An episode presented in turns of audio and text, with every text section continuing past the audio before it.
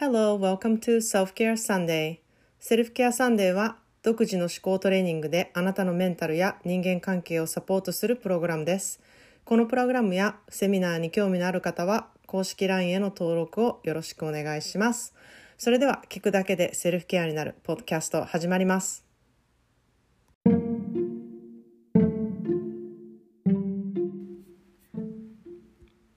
皆さんこんにちは。カリフォルニア在住30年になるまーちゃんです。皆さんいかがお過ごしでしょうか、えー今日は毒舌 Thursday であのお話ししたいなっていうふうに思います。えー今日はそして思考キャンペーンからあのお便りをいただいている方のあのお便りからの毒舌 Thursday なんですけれどもあの本当にこのトピックは、えー私がすごく、うん、熱意を持っていることでこのねあのお便りからめちゃくちゃメラメラと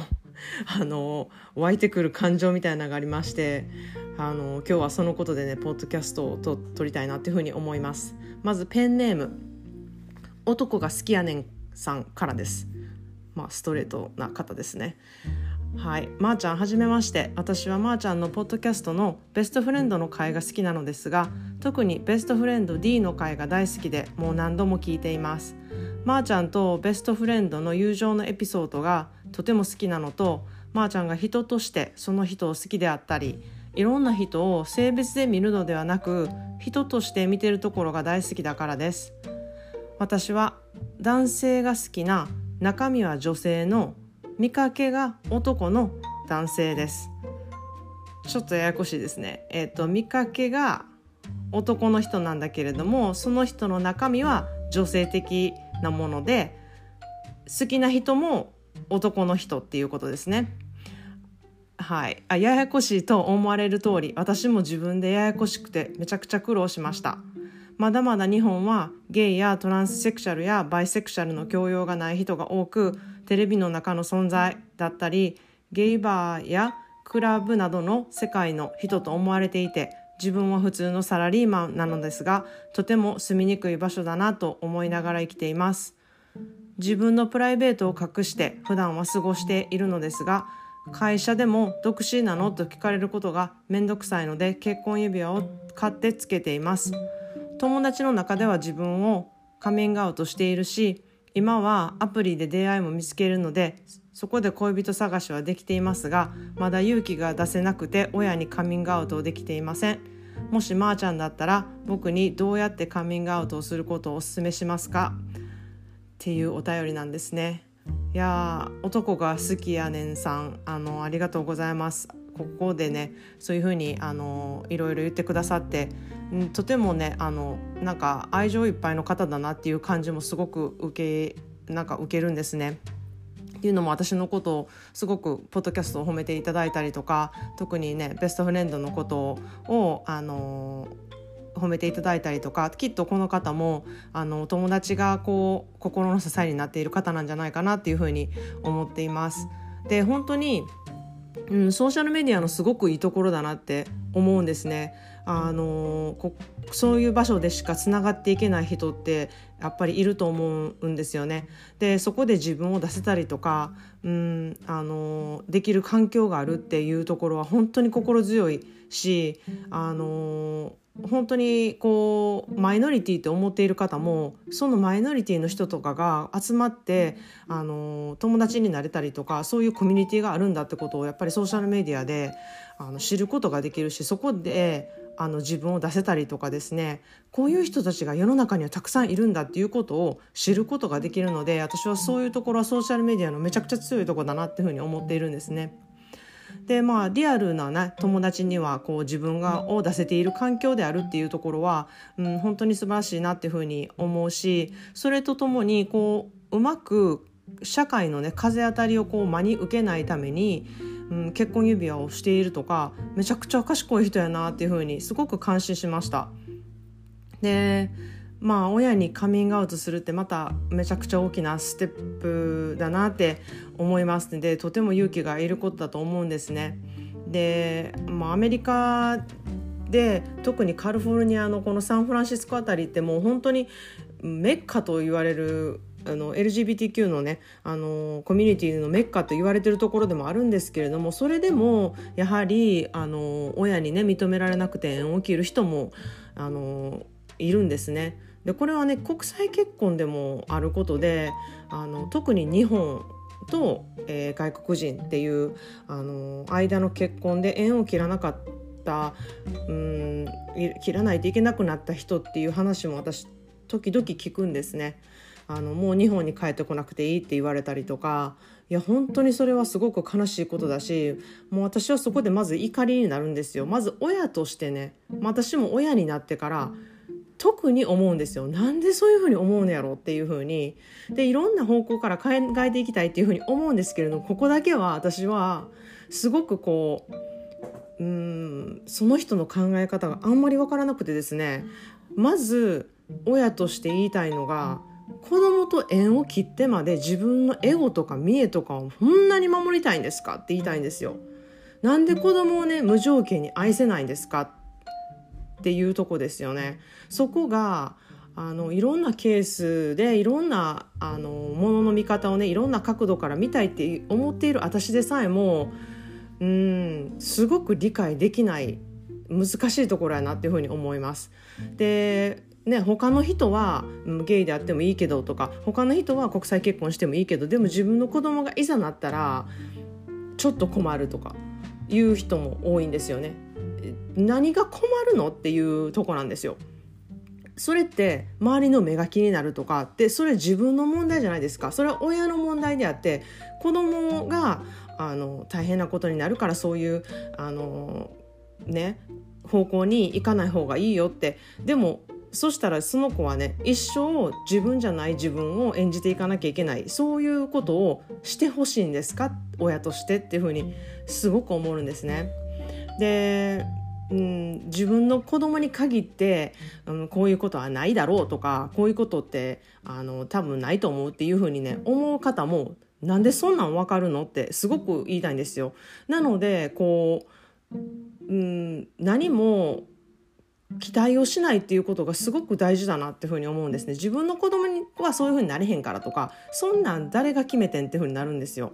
なのでもう私は本当に母子手帳に書いててほしいなってめちゃくちゃ思うんですよ。ページを開けたらもう、ページ開けたらじゃなくていいです。もう表紙にバーンって、どんな子供であっても一生愛すと私は誓いますみたいな、そういう言葉をもうバーンって書いててほしいなってふうに思うんですね。で、妊娠したって分かって、いただいた母子手帳で命を預かったって分かった時点でまずこう手にする母子手帳に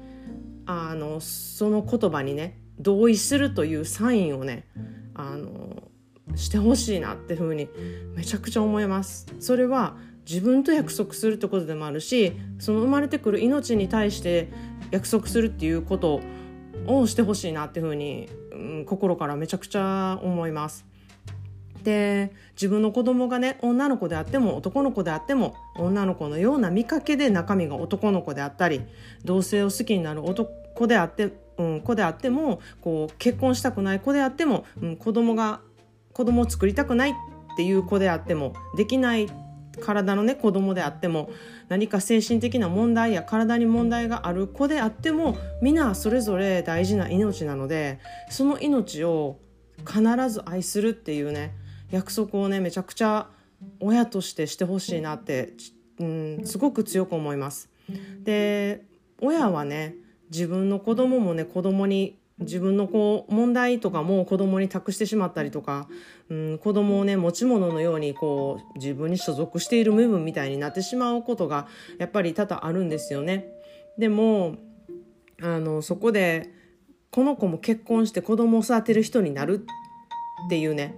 その普通の元年は普通じゃないんですよ奥さんっていうとこなんですよねもうそういう期待はもう全くせずにこの子にもいろんな選択肢があるんだとどれを選んでもサポートするよっていうことをね教えていくのが親の役目だなっていうふうに私はすごく強く思っているんですね。まあ、ちょっとヒートアップしてしまったんですけれども本題のこう親に伝えるっていう言い方言い方ですよね。まあストレートにねあの言うのも言うと思うんですけれども、まあ、アイデアとして友達に「まるくんって言うこんねんけど中身は女の子やねんて」っていうなんか話題をちょっと振ってみてどういう反応か見てみたりとか。うんあのまるくん男やねんけど男の人好きなゲイやねんてっていう話でもいいしそれをして実はそれ自分やねんっていう風にカミングアウトするのも、うん、手かなっていう風に思ったりうん、もうそれこそもし自分がゲイやったらどう思うみたいなことを言ってみることもいいかなっていうふうにも思うんですね。でそれもまあ親とのこうコミュニケーションスキルだったりとか関係性にもよると思うんですけれども私の友達では本当にあのいわゆるカミングアウトをなんか面白おかしくクローゼットから親の前で「カミングアウト!」みたいな感じで出てきた子もいるんですね。でまあそんな真剣な感じにしないでこう伝えるっていう言い方もあのあるんですけれども真剣に伝えないと伝わらないっていう人もいると思うんですよね。なのであのお手紙とかでもねいいかなっていうふうに思うんですよ。本当に本当の自分をあの愛してほしいから一番大事なあなたたちに本当の自分のことを言いましたっていうことをねあの素直に伝えるってこともすごく大事かなっていうふうに思います。でまたこれは一つあのアイディアなんですけれどもあのこのポッドキャストちょっと聞いてみてみたいな感じでこのエピソードを聞かせてみるっていう手もあるかなっていうふうにちょっと思ったんですね。うん、どうでしょうか？男が好きやねんさん。また勇気を出して行ってみた後ちょっと連絡してほしいなっていうふうに思います。でね親の方ももしかしたらこうそういう人が周りにいなかったとかでこうショックでちょっとこう受け入れるのに時間がかかることかもしれないですしもしかしたらもうどうしていいか